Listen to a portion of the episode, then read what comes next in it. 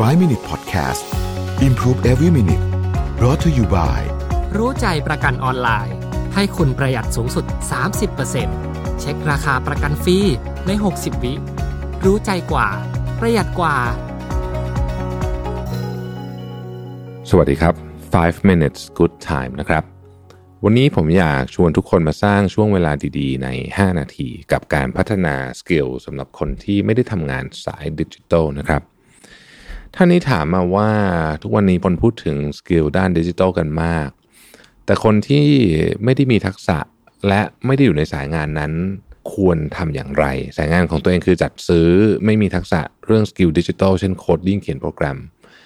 คุณรวิทย์มองภาพกว้างว่าอย่างไร ว่าคนธรรมดาควรพัฒนาทักษะด้านดิจิทัลหรือไม่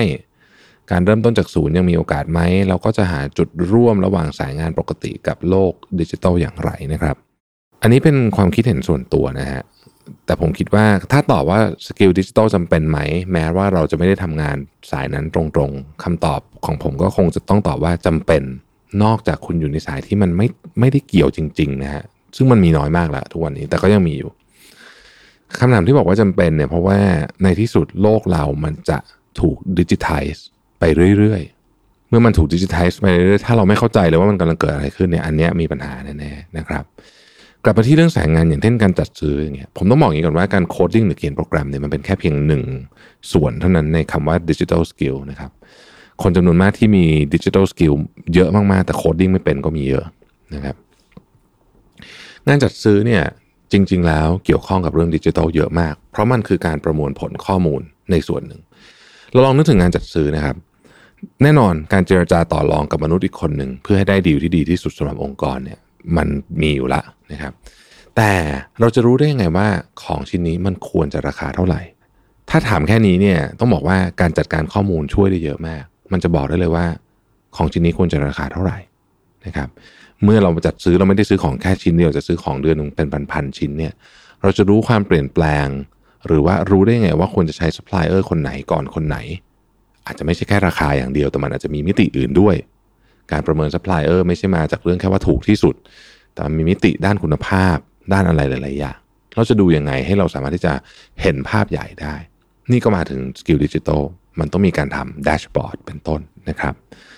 ข้อมูลของแผนกอื่น ๆ ที่เป็น user ต่าง ๆ เนี่ยจะทำยังไงให้เอามาใช้ในงานจัดซื้อได้มากที่สุด นี่ก็คือการรวมข้อมูลอยู่ตรงกลางนะที่เรียกว่า data warehouse เนี่ย แล้วเอาเครื่องไม้เครื่องมือบางอย่างของจัดซื้อนะครับ เช่น e-procurement นะเข้าไปดึงพวกนี้มาทำให้เราสามารถตอบสนองแล้วก็ support user คนที่เขาอยากได้ของได้ดีที่สุด ดังนั้นจะเห็นว่ามันไม่ใช่แค่การเจรจาต่อรองให้ได้ดีลที่ดีที่สุดแค่นั้น แต่มันมีมิติด้านอย่างน้อยที่สุดเนี่ยด้านข้อมูลหรือเชิงคุณภาพเนี่ยเข้ามาเกี่ยวข้องเยอะ เมื่อเป็นแบบนี้เราจึงจำเป็นจะต้องฝึกอย่างน้อยที่สุดเนี่ยการใช้เครื่องไม้เครื่องมือเหล่านี้ให้เป็น กระบวนการพวกนี้นี่มันจะช่วยให้เราเนี่ยนะครับ มองเครื่องไม้เครื่องมือพวกนี้เนี่ยในในรูปแบบที่เป็นเป็นตัวช่วยอะ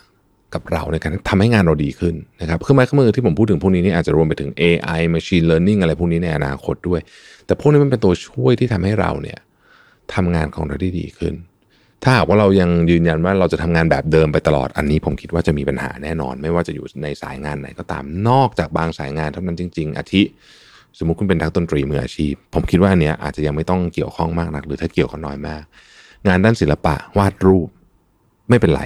ไม่ต้อง เพราะว่าคุณไม่ได้ขายรูปเองครับขายผ่านนายหน้าใช่ไหมครับนายหน้าเขาต้องเรียนดิจิทัลสกิลแต่ว่า